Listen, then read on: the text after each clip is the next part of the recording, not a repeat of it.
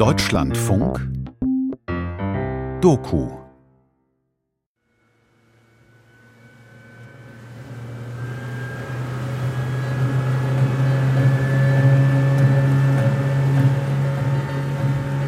Eine Verfolgungsjagd mitten auf dem Amazonas. Ich sitze auf einem Schnellboot, neben mir drei Polizisten. Wir sind auf der Suche nach einem Flüchtigen. Irgendwo hier, im Regenwald. Einer der Polizisten, Kommandante Bartolomeo, bemerkt ein kleines Kanu auf dem Wasser. Ein Mann sitzt darin, hält ein riesiges Paddel in der Hand. Bartolomeo zieht seine Waffe und winkt den Mann herbei. Wallace. Wallace. Der Mann heißt Wallace. Bartolomeo fragt ihn, ob er den Flüchtigen, einen Mann namens Adriano, kennt. Adriano? Ah, Adriano é Wallace ist verängstigt, zuckt mit den Schultern. Er tut so, als würde er den Namen nicht kennen. Und zeigt schließlich auf einen kleinen Flussarm. Da lang, glaubt er. Gischt spritzt. Wir biegen in die Mündung ein. Der Mann, den wir suchen, wird in einem Vergewaltigungsfall gesucht. Werden wir den Verdächtigen finden?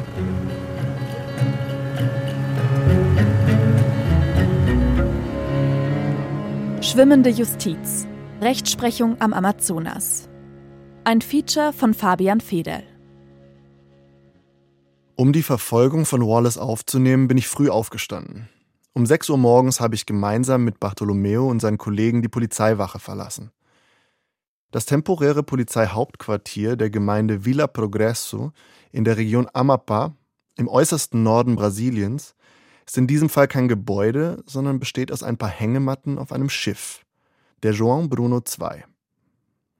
Nicht nur Polizisten sind an Bord, sondern auch ein vollbesetztes, funktionsfähiges Gericht, also Justizbeamte, Staatsanwalt, Verteidiger und eine Richterin. Ihr Name ist Laura Custere. Das Boot ist ein alter Amazonasdampfer, der umfunktioniert wurde, um die brasilianische Justiz dorthin zu bringen, wo ihr Arm normalerweise nicht hinreicht, in die entlegensten Gebiete des Amazonasbeckens. Richterin Laura Costere und ihre Crew sind für viele der Flussbewohner die einzige Möglichkeit, ihren Anspruch auf Gerechtigkeit vor dem brasilianischen Staat geltend zu machen. Denn der nächste Ort von hier aus ist Macapá, eine Stadt zwölf Stunden Schiffsreise entfernt. Ich habe beschlossen, die João Bruno II eine Weile auf ihrer Reise zu begleiten.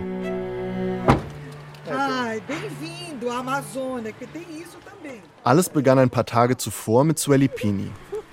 Sie hat mich zum Hafen von Macapá gefahren, der Hauptstadt des amazonischen Bundesstaates Amapá im Norden Brasiliens. Pini ist Richterin im Ruhestand. Und sie war es, die vor 25 Jahren das Programm Justiça Itinerante ins Leben gerufen hat. Auf Deutsch die reisende Justiz.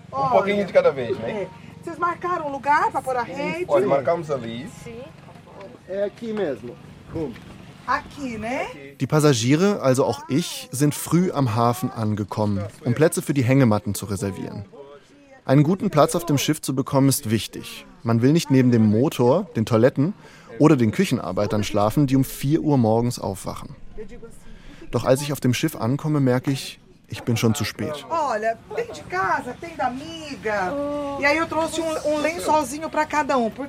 Wir sind 72 Menschen auf dem Schiff, auf einer Fläche kleiner als ein Tennisplatz. Sueli wünscht uns alles Gute und überlässt uns der Obhut des Kapitäns.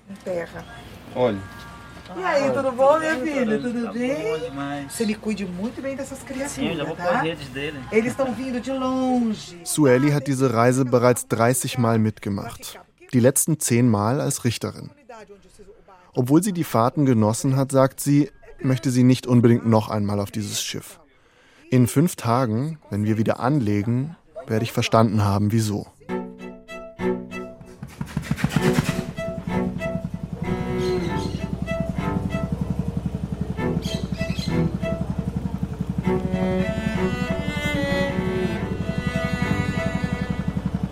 Während der Reise habe ich regelmäßig Memos aufgenommen, damit ich später noch weiß, was in dem jeweiligen Moment in mir vorging. Denn meist passiert hier entweder gar nichts oder 20 Dinge auf einmal. Tirou Leute neben mir, also meine Hängematten-Nachbarn, haben so einen Ventilator aufgehängt, einen diesen billigen Ventilatoren, die man im Kaufhaus bekommt. Das äh, ist an der Decke vom Oberdeck vom Boot befestigt. Ähm, und ich glaube mit Geschenkband. Ähm, aus der Decke kommt so eine Art elektrisches Verlängerungskabel raus, das wenn man den Ventilator einsteckt, einen Funken macht. Genau, meine Nachbarin hat mich jetzt offiziell auch willkommen geheißen mit den Worten Willkommen im Chaos.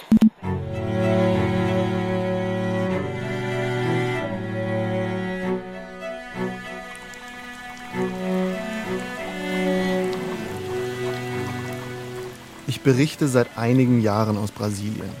Selten war ich so schlecht vorbereitet. Meine Hängematte vergessen und das Mückenspray.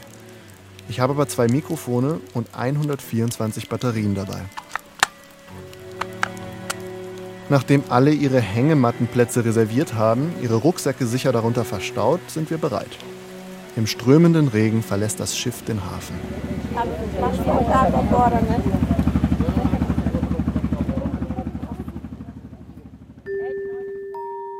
Die João Bruno II ist ein altes Schiff. Früher wurde es für den Passagiertransport eingesetzt von Macapá nach Bailiki, einem spärlich besiedelten Archipel mitten im Regenwald. Auf dem Unterdeck gibt es eine kleine Küche, in der die Schiffsbesatzung zweimal am Tag Reis, Bohnen und ein Stück Fleisch serviert. Auf dem Oberdeck schwingen hunderte Hängematten im Wind. Und ganz oben gibt es ein kleines Sonnendeck, auf dem die Richterin in den kommenden Tagen ihre Anhörungen abhalten wird. Ich bin 1,88 groß, was nicht riesig ist, aber ich muss mich hier ständig ducken, also permanent geduckt laufen.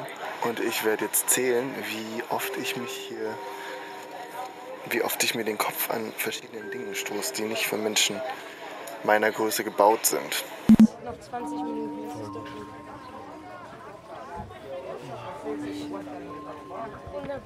Ich bin nicht alleine unterwegs. Zwei Freunde, Christine und Welkit, die wie ich in Rio und Berlin leben, sind mit an Bord. Christine ist Fotografin, Welkit Schauspieler. Die Gespräche, die ich mit Welkit führe, halfen mir, das Geschehen zu reflektieren. Manchmal lenken sie mich aber auch einfach nur von der Monotonie ab. Okay, let's try it. Oh, cool. Oh, now. Okay, seagulls following us.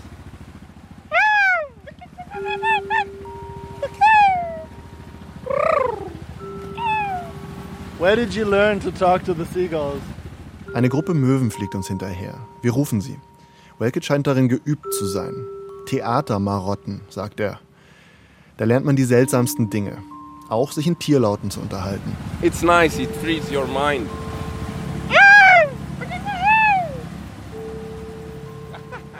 Einige Stunden nach der Abreise treffe ich zum ersten Mal Richterin Laura Costeira.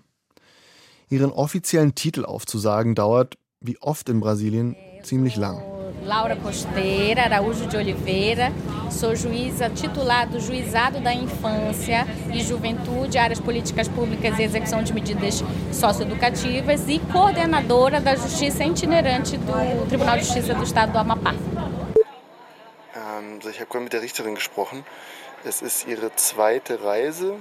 Sie sagt, dass das erste Mal vor etwa zwölf Jahren als äh, junge Richterin hier war ähm, und sie sagt, sie ist äh, tragische Geschichten gewohnt. Und in dem Zusammenhang hat sie auch mich gewarnt und hat gesagt, ähm, lass dich nicht von der Abenteuerstimmung hier täuschen. Sobald einmal der Reiz des Neuen nachlässt, ist es hier überhaupt kein Spaß mehr. Zwölf Stunden nachdem wir Macapá verlassen haben, kommen wir in Villa Progresso an, unserem ersten Ziel. Es ist ein Dorf mit etwa 1000 Einwohnern, mitten im Nirgendwo. Aber es gehört noch immer zum Bezirk der Hauptstadt, Macapá. Um zu einer Bank, zu den örtlichen Behörden oder zur Polizei zu gehen, müssen die Anwohner eine zwölfstündige Bootsfahrt unternehmen. Und genau deshalb gibt es dieses Schiff. Als wir ankommen, ist die Sonne bereits untergegangen. Ähm, nicht alle auf dem Boot gehören zur Justiz. Es gibt Leute von der Receita Federal, das ist die Steuerbehörde in Brasilien. Es gibt Leute von, von der Behörde, die die Personalausweise ausstellt. Ähm, die Justiz, also auch die Richterin, sind die Träger der Mission. Und mit, er kommt das, also mit ihnen kommt halt der gesamte brasilianische Staat und diese Verwaltung. Als wir uns dem Hafen nähern, sehen wir, dass wir bereits erwartet werden. Hunderte Menschen stehen an den Docks, bereit zu helfen.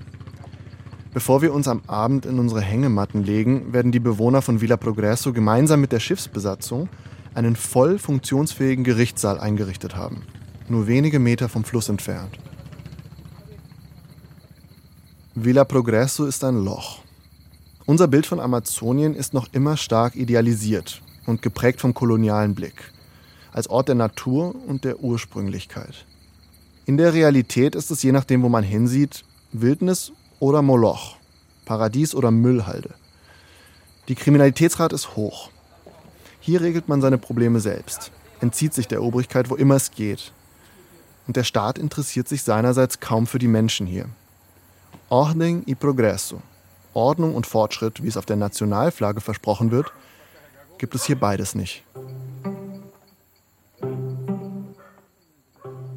Laura Costera und die reisende Justiz sind dafür da, einmal alle zwei Monate hierher zu fahren und zumindest die drängendsten Angelegenheiten zu klären.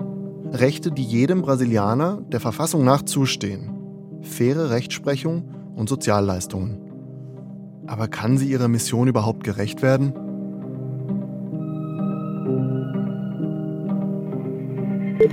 Mein Eindruck des ersten Tages, das Schiff ist einfach nicht geeignet für seinen Zweck. Ähm, es ist laut, es ist unbequem, es gibt keinen Platz für irgendwas, man muss stehen essen, ähm, man zwängt sich durch einen Wald von Hängematten. Jedes Mal, wenn man irgendwo hin will, auch noch auf die Toilette, wenn es regnet, was heute getan hat, wird es überall nass und wenn die Sonne scheint, hat es hier drin ist, äh, 45 Grad, ist ein Ofen. Ich weiß nicht, wie man unter diesen Bedingungen fällt nicht mehr viel ein. Geht schlafen. Gute Nacht.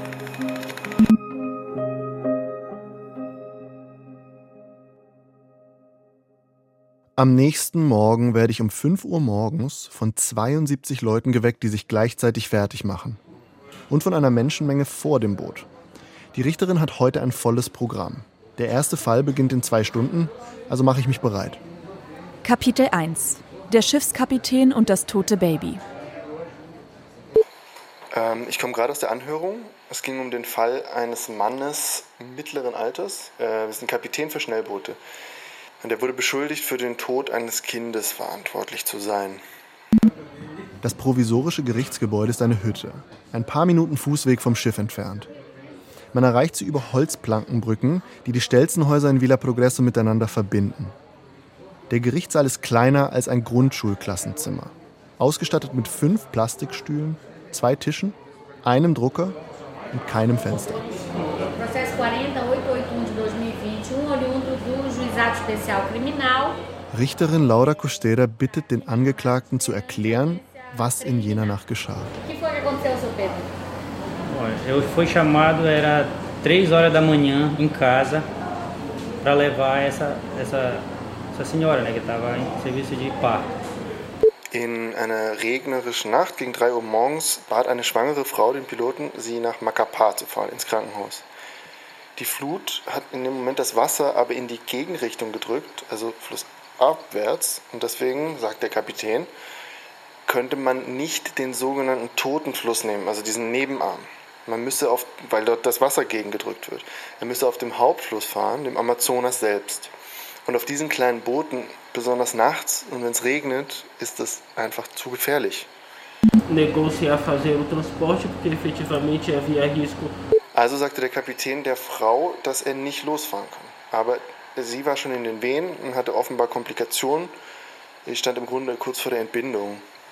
Só dá para mim ir 5 horas da manhã para tentar clarear o dia para mim seguir a viagem. Also sagte er, er wird sie dann zu Hause abholen, sobald die Flut sich wendet. Und zwei Stunden später, also um 5 Uhr morgens, ist das auch der Fall gewesen. Als er aber im Haus der Frau ankam, um sie abzuholen, war das Kind tot. Der Staatsanwalt liest die Anklageschrift vor. Die Familie des Opfers argumentiert, dass der Bootskapitän für den Tod des Kindes verantwortlich ist. Der Fall ist schnell entschieden. Richterin Laura Costera macht deutlich, dass es hier um höhere Gewalt ging, dass den Kapitän deswegen keine Schuld trifft. Der Angeklagte hat aber noch eine ganz andere Sorge. Nach Nachdem das Kind gestorben war, begannen die Bürger von Villa Progresso den Kapitän online zu belästigen und vor seinem Haus zu demonstrieren. Und der verlor dann auch seine Arbeit als Schnellbootkapitän, das hat er alles erzählt. Und dass er eben auch seine Lebensgrundlage dadurch verloren hat. Äh, der Prozess ist also einerseits dazu da, ihn freizusprechen, juristisch. Viel wichtiger aber ist mit dem Urteil, das Richterin Laura gefällt hat, kann er im Dorf rehabilitiert werden. Não, ele só saiu, só saiu beneficiado daqui. O processo dele foi arquivado. Für alle sichtbar übergibt Richterin Laura dem Mann einen Stapel höchst offiziell aussehender Dokumente. Das ist wichtig. Diese Dokumente, die er bekommt, machen die Angelegenheit offiziell. Auch wenn sie dem Volkswissen der Leute im Dorf widersprechen. Das heißt, der Kapitän kriegt jetzt ein Papier, das besagt, dass er unschuldig ist. Und das ist das Wichtige, das Papier. Der Fall ist so gelaufen, wie ich es mir vorgestellt hatte. Ein Mann, der eines Verbrechens beschuldigt wird, ein Richter, der die Sache aufklärt. Ein Unrecht, das von der Justiz mit Amt und Siegel korrigiert wird. Aber keiner der folgenden Fälle wird wie dieser sein.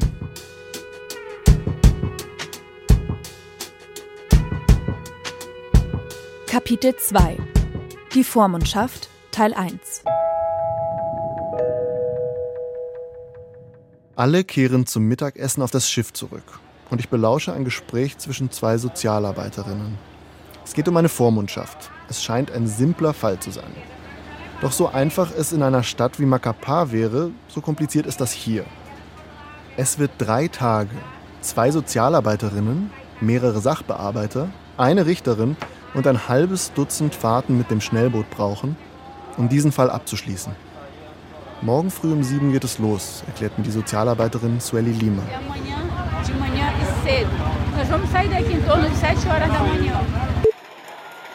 In diesem Fall hier werden wir jetzt einen sehr alten Mann besuchen. Ähm, heute Morgen hat sein Neffe einen Antrag auf Vormundschaft gestellt und das Problem ist, dass niemand weiß, ob dieser Mann noch lebt. Also das Gericht, also Richterin Laura braucht ähm, einen Lebensnachweis von diesem Menschen. Und den müssen wir jetzt suchen gehen.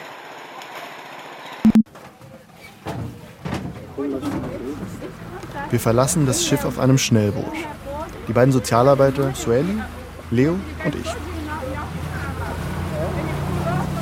Wir fahren in ein kleines Dorf, zehn Kilometer entfernt.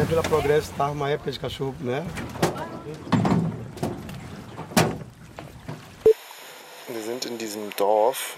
Hier sind sieben Häuser. Alle sind verbunden mit diesen Passarella, also mit diesen Brücken, diese kleinen gebauten, so Bretterbrücken.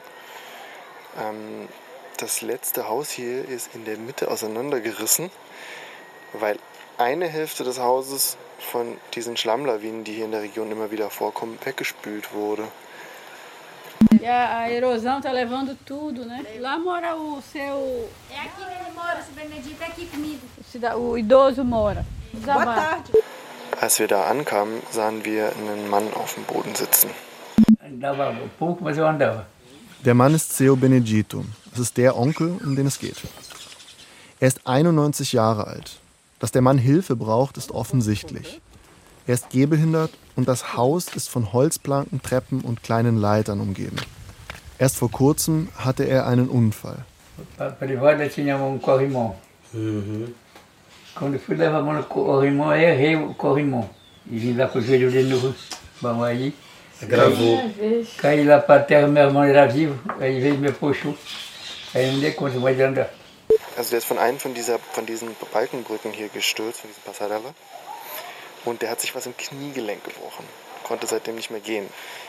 Mittlerweile ist er aber sehr alt und inkontinent geworden und ähm, ja, er erzählt, dass er sein Leben lang Fischer war. Und die Frau sagt auch, ähm, dass äh, der Mann ihr jeden Tag sagt, dass er sich wünscht, tot zu sein, weil er dann keine Last mehr wäre. In den letzten Jahren konnten seine Familienmitglieder bürokratische Angelegenheiten für ihn erledigen, weil sich die Leute in den Dörfern untereinander kennen, einschließlich der Bankangestellten oder Verwaltungsbeamten. Aber dann.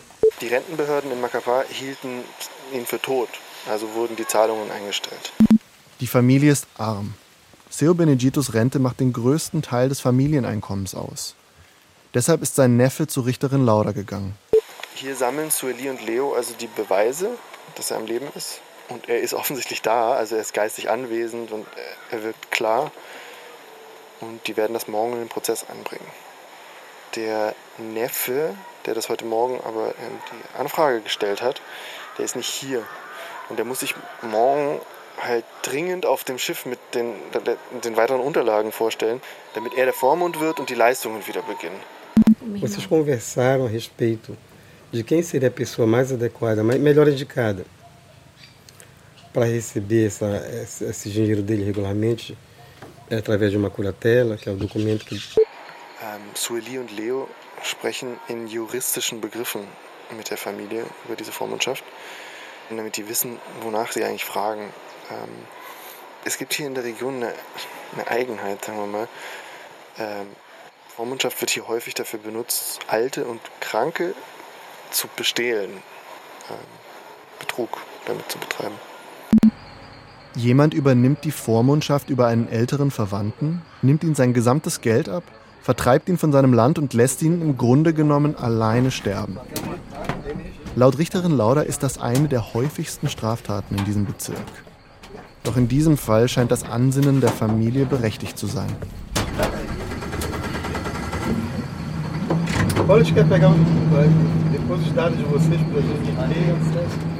Äh, Sueli und Leo meinen, dass es alles in Ordnung ist und dass sich der Neffe wirklich um Seo Benedito kümmert.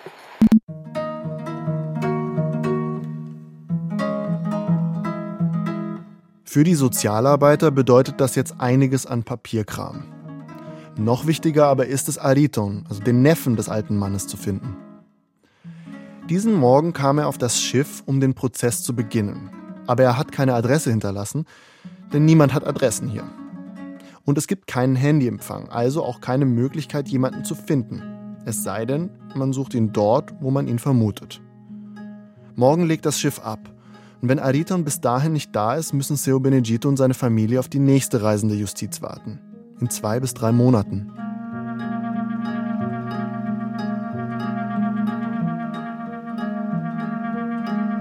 So where are the buffaloes? Zwischen den Fällen in den Pausen erkunden Welkit und ich Villa Progresso. Es gibt einen kleinen Laden, einen Friseursalon und sogar ein behelfsmäßiges Fitnessstudio. Es gibt eine einfache Klinik, aber keine Ärzte darin. Eine Bankfiliale, die aber seit Jahren nicht mehr geöffnet war und auch keinen Geldautomaten hat. Es gibt kein Internet und keine Straßenbeleuchtung. Und was noch wichtiger ist, keine Müllabfuhr. One thing that's always amazed me in the Amazon is how much trash there is everywhere. Überall liegt Müll. Weil ihn hier auch keiner abholt. Wer denn auch?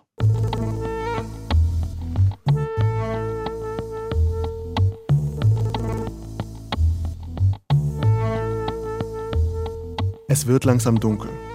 In der Ferne hört man den Schiffsmotor. Bald ist Zeit für das Abendessen. Schnell noch duschen, bevor alle 72 Passagiere gleichzeitig die vier Duschen nutzen wollen. And we're 72 people and we have four showers. Yes, maybe I will follow your example.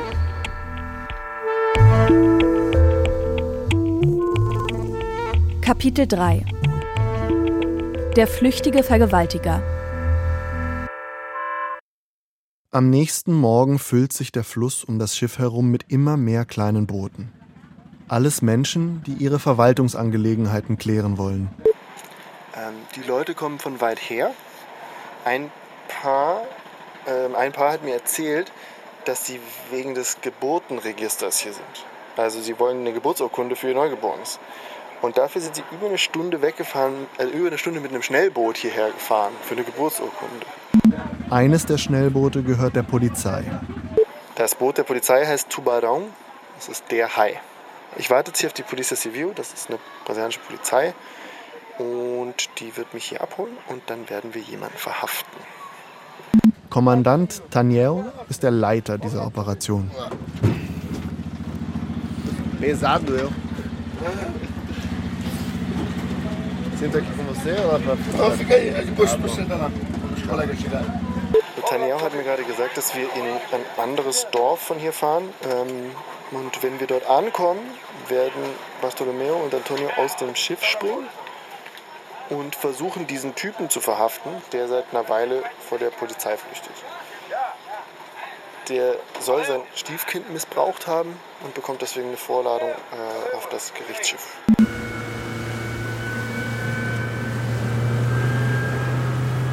Wir verlassen das Schiff und fahren auf das offene Wasser hinaus. Die Flussufer verschwinden. Die Wellen werden höher und die Strömung ist so stark, dass man nach einer Weile vergisst, in welche Richtung der Fluss eigentlich fließt.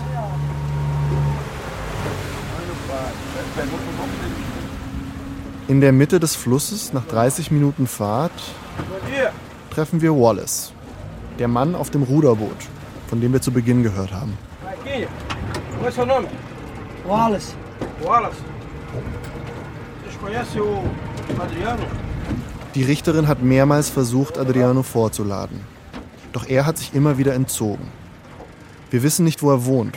Im Amazonasgebiet gibt es, wie gesagt, keine richtigen Adressen, nur Hinweise.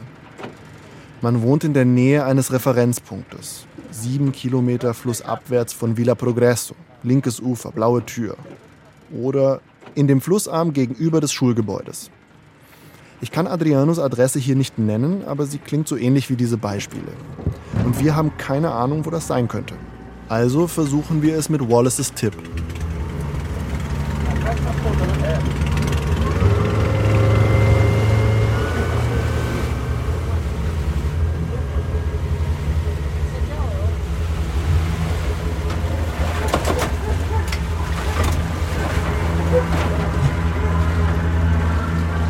Ninguém tá aqui? Quiser lá, mano? Não, ninguém tá. Ninguém tá lá, né? Wir kommen also dort an und es ist niemand da außer einem Mann und der sagt, er sei nur der Nachbar des Beschuldigten.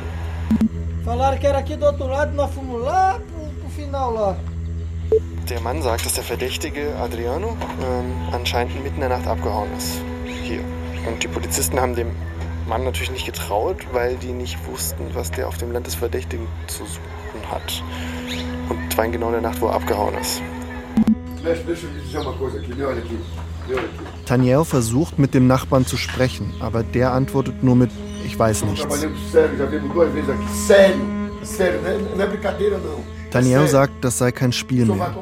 Sie seien schon dreimal hier gewesen. Wo sind sie? schreit er den Mann an. Nicht nur Adriano ist weg, sondern auch seine Frau und das Kind. Das mutmaßliche Vergewaltigungsopfer. Agora! Agora!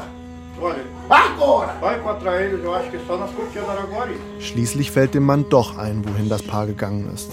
Nach Cuchias, wo Adriano offenbar noch ein anderes Haus hat, sagt der Nachbar. Eles foram pra Cotias?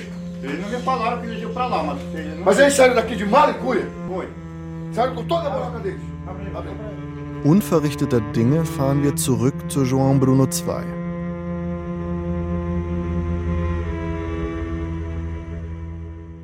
Später frage ich Jorge, den Einsatzleiter an Bord, was der Mann eigentlich genau getan hat. Adriano lebt mit einer Frau zusammen und diese Frau hat ein Kind, ein zwölfjähriges Kind. Und der Vater dieses Kindes wohnt neben ihm. Und der hat der Polizei vor ein paar Tagen gesagt, dass sein Kind von Adriano vergewaltigt wird. Und zwar regelmäßig seit drei Jahren. Und seit er so neun Jahre alt ist. Então foi amarrado, ele amarrou e aí o pai da criança denunciou. Das Traurigste, sagt Jorge, ist, dass es so aussieht, als würde die Mutter des Mädchens Adriano helfen. Das Haus, in dem sie sich vermutlich verstecken, sei das Haus der Großmutter des Kindes.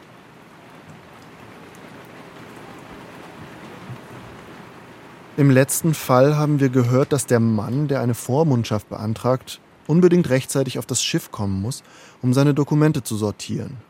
Sonst muss er drei Monate lang warten. Ich frage mich, gilt das auch für Strafverfolgung? Muss sich der Verdächtige also nur so lange verstecken, wie die reisende Justiz in der Nähe ist?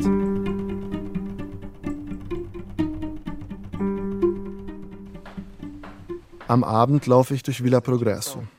Es regnet leicht. Ich war seit drei Tagen nicht mehr im Internet und es soll hier eine Bar geben, die minutenweise Zugang verkauft.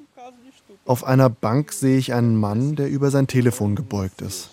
Als ich näher komme, sehe ich, dass es der Leiter der Polizeitruppe an Bord ist. Der Chef von Jorge, Daniel, Bartolomeo und Antonio. Ich stelle ihm meine Frage.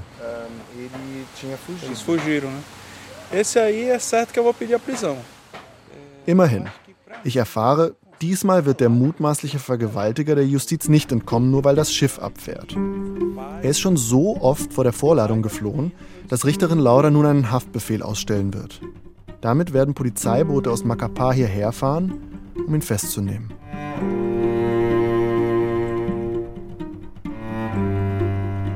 We need, um, oh, we need mosquito spray. Nah, today I can prepare it. Ah, cool. Can I borrow some? No, no, bro. Am späten Nachmittag füllt sich das Schiff mit Wolken aus Moskitos. Überall auf diesem Boot ist es heiß, es ist eng, es sind 35, 36 Grad, es gibt kein Internet ähm, und der Motor, wie man hören kann, läuft doch die ganze Zeit. Ich sitze gerade neben einem Schwein, das Dreck vom Boden frisst. Äh, ist irgendwie alles deprimierend, weil ähm, so, also so viele von diesen Gerichtsverfahren betreffen Väter, die Kinder mit ihren eigenen Kindern haben. Und gerade gab es hier umsonst Vaterschaftstest. Und da war ein junger Mann von 19 Jahren. Und seine Frau oder Freundin oder was auch immer war 12. Und das Kind war fast zwei Jahre alt. Also das heißt, die ist mit was, mit elf, mit zehn schwanger geworden? Es gibt diese extremen Fälle, die hier so normal zu sein scheinen. Es sind die Verbrechen und die Verwahrlosung der Menschen, die vom Staat nicht versorgt werden. Es fehlt an allem. Bildung, Aufklärung, Empathie und Schutz für die Schwächsten.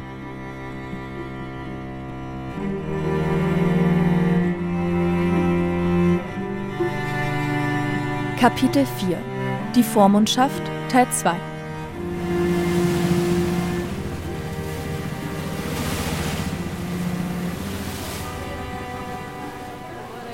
Wir haben gerade das Dorf verlassen, in dem wir Seo Benedito getroffen haben. Den 91-Jährigen, der sich verletzt hat und nun auf die Hilfe seines Neffen Arito angewiesen ist. Wir suchen den Neffen mit dem Boot an mehreren Stellen am Ufer des Amazonas. Etwa 30 Minuten später finden wir ihn.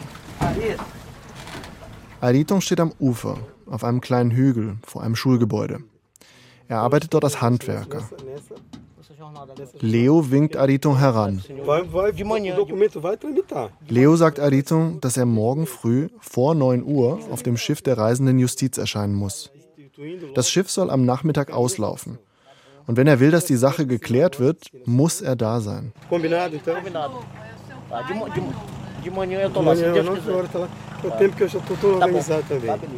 Obrigado aí. Tô pegando na mão da mulher. Não, não, não. É brincadeira.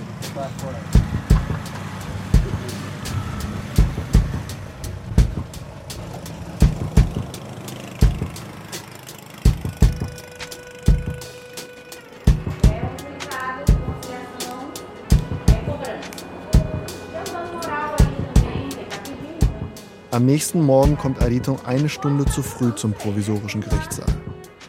Richterin Lauda sichtet die Dokumente des Antrags, den ihr die Sozialarbeiter vorbereitet haben. Eu não gosto do nome curatela. Curatela é uma espécie de interdição. Und sie sagt, sie mag das Wort Vormundschaft nicht. Vormundschaft bedeutet, dass der Vormund die Rechte des Mündels erhält. Sie sieht es genau andersherum. Der Mündel verliert seine Rechte. Eu quero aquele outro instituto, melhor. É só para suprir a capacidade parcial, a incapacidade parcial, digamos assim. Porque esse idoso tá são pelo que estão falando aqui. Né? Ele tá com problema de locomoção. Richterin Laura entscheidet, sie will keine Vormundschaft erteilen. Seo Benedito, so argumentiert sie, sei bei klarem Verstand. Er sei lediglich gehbehindert. Für sie ist das nicht genug, um sein Leben komplett von jemand anderem übernehmen zu lassen. Porque vai que esse povo é doido aqui e faz como todo mundo acontece aqui. Todo mundo leva o cartão do outro e some. Was wäre, wenn der Vormund einfach seine Leistungen einstreicht und verschwindet? Genau wie in all den anderen Fällen, die es hier schon gab. Porque pro interditando, nem isso, se ele não quiser, eu quero comer peixe, Não, tu vai comer frango. Richterin Laura erklärt es den Leuten in einfachen Worten. Wenn du einen Vormund hast und sagst, ich möchte Fisch essen, kann der Vormund sagen, nein, du isst Hühnchen. Seu Benedito kann zwar nicht laufen, aber er kann denken und er kann sich ausdrücken. Er kann selbst über sein Leben entscheiden. Entendeu? Então por isso que a gente tem que se acautelar para tomar uma decisão menos prejudicial.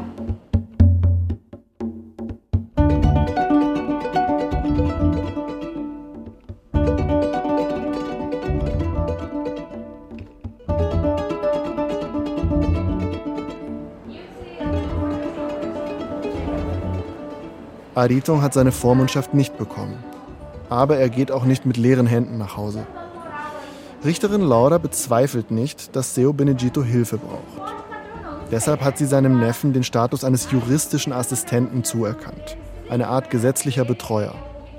Damit kann Ariton ihn auf Behörden vertreten. Ich habe vier Tage mit Richterin Laura Costera verbracht. Jeden Tag viele Stunden lang. Und es hat einige Zeit gedauert, bis ich verstehen konnte, wie sie denkt und entscheidet. Sie hat hier die Macht, aber auch die Verantwortung. Und es ist klar, wer hier der Chef ist. Richterin Laura hat ein eigenes Zimmer, ein Bett, eine Klimaanlage. Sie hat einen persönlichen Leibwächter. Ihr Verhalten hat eine Grandesse, aber das ergibt auch Sinn. In ihrer Position braucht sie Ornat und sichtbare Autorität, vor allem weil sie auf einem Plastikstuhl Recht spricht. Aber ihr Urteil scheint hier, wie in allen anderen Fällen, die ich miterlebt habe, gut durchdacht zu sein. Sie wirkt nicht besonders sympathisch oder gar nett, eher technokratisch und distanziert. Aber sie schaut genau hin und sie hört zu. Und sie versucht, den Leuten hier in ihrer Situation gerecht zu werden.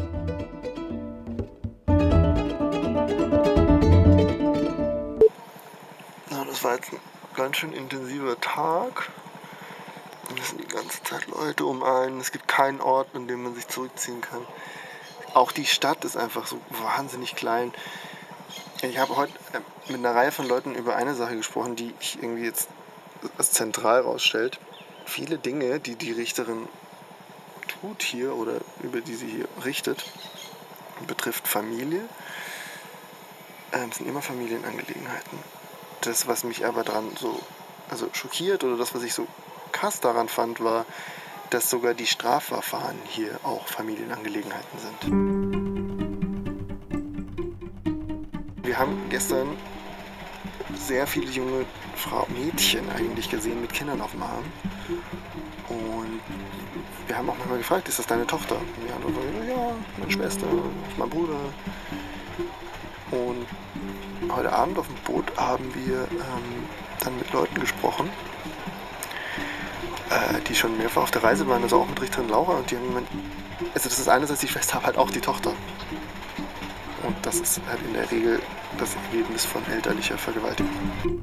Und wenn es nicht um Vergewaltigung geht, geht es um bittere Armut. Hier gibt es eine Gruppe auch, mit der wir auch gesprochen haben. Ähm, das ist eine Gruppe von ziemlich jungen, jungen Leuten, die für das Ministerium für ländliche Entwicklung arbeiten. Die machen hier Interviews mit den Anwohnern und das sind immer die gleichen Fragen, natürlich, ist ein Fragebogen. Und leider aber auch immer die selben Antworten. Also, arbeiten Sie? Nein. Mein Mann fischt ein bisschen oder ist Bootsführer und Subsistenzlandwirtschaft. Und gehen Sie zur Schule? Nein. Ähm, also hier niemand. Also ich war jetzt nicht den ganzen Tag da, aber ich war mehrere Stunden da und also niemand geht zur Schule. Die Kinder auch nicht.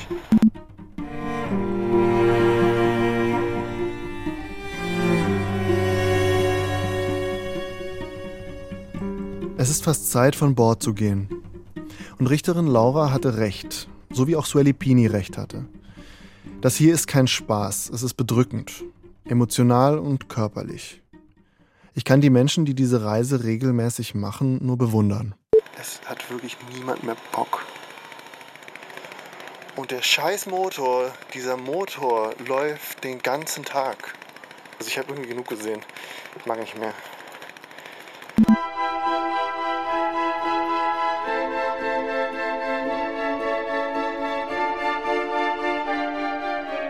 Wir packen die Stühle zurück ins Schiff. Ich bin bereit zu gehen.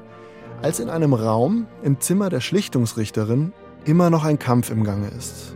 Sie winkt mich herein. Kapitel 5 Der garstige alte Mann Es handelt sich um einen Fall zwischen zwei Kollegen, einem älteren, Seu Antonio, 72 Jahre alt, und einem jüngeren, Seu Egilson, 49. Alles begann mit Schulden. Seine Schulden beliefen sich auf 90 Reais, das sind 13 Euro, und der zahlte dem Kollegen nicht zurück. Ein Parfüm hatte er gekauft. Und Seu Antonio ging morgens dann zu ihm in die örtliche Bäckerei und sagte, ich will mein Geld. Daraufhin sagte Gilson, nee, nannte den dann einen Value Safado, also einen garstigen alten Mann. Dann sagte der, weil Tomano Kuh, was so viel heißt wie verpiss dich, und Weiß Fudel, was so viel heißt wie geh dich ficken. Die Reaktion von Seu Antonio darauf, er drohte den anderen umzubringen. Und so begann der Gerichtsprozess. Nicht wegen der angedrohten Kugel, es ging gegen Seu Egioson. Seu Antonio fühlte sich gedemütigt, weil der ihn einen garstigen alten Mann genannt hat. Seu Antonio nahm sich also einen Anwalt und verklagte ihn. Der verklagte also Seu Egilson wegen der 90 Reais. Ähm, die Schlichterin sagte mir später, dass solche Dinge hier gern auch mit einem, wirklich mit einem Schuss enden, also dass Leute erschossen werden. Die beiden sitzen sich kühl gegenüber, verziehen keine Miene. Schließlich legt Seu Antonio drei Zettel vor sich aus. Als die Schlichterin die drei ausgesprochenen Beleidigungen erwähnt, nimmt er die Zettel in die Hand, auf denen jeweils einer der bösen Sätze geschrieben steht. Melodramatisch lässt er seine Finger an den Worten entlang gleiten und bewegt dazu seine Lippen, ohne sie auszusprechen. Es wirkt wie aus einer Telenovela. Als die Schlichterin Seu Antonio bittet, die Zettel wegzulegen, zieht er eine Sonnenbrille aus seiner Hemdtasche, setzt sie auf und verschränkt die Arme. So sitzt er bis zum Ende der Anhörung. Gilson zahlt diese 90 Reais zurück und die Sache ist erledigt. Das ist ein Prozess, der hat über ein Jahr gedauert und der Streit ging weiter und niemand war in der Lage zu vergeben oder sich zu entschuldigen. Und das haben die auch nach der Schlichtung nicht getan. Die haben jetzt nur gesagt, so, jetzt wird die Schuld beglichen. Ähm, aber das ist ja irgendwie nicht Sinn der Sache. So enden viele Fälle auf der João Bruno 2. Mir wird klar, die reisende Justiz kann nur wenige Probleme der Region wirklich lösen. Aber manchmal reicht schon ihre Anwesenheit, damit Konflikte behoben werden. Und das ist mehr als nichts.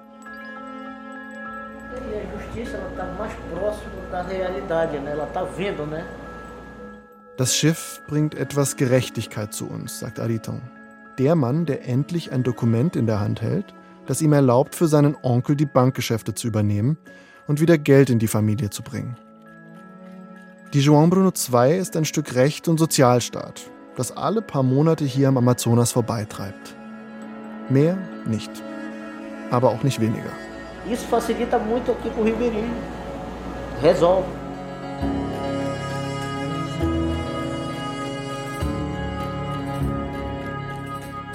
Schwimmende Justiz. Rechtsprechung am Amazonas. Ein Feature von Fabian Federl. Es sprach Charlene Rogal und der Autor. Ton und Technik Alexander Brennecke. Regie Janek Hannebohn. Redaktion Christiane Habermalz. Eine Produktion des Deutschlandfunks 2022.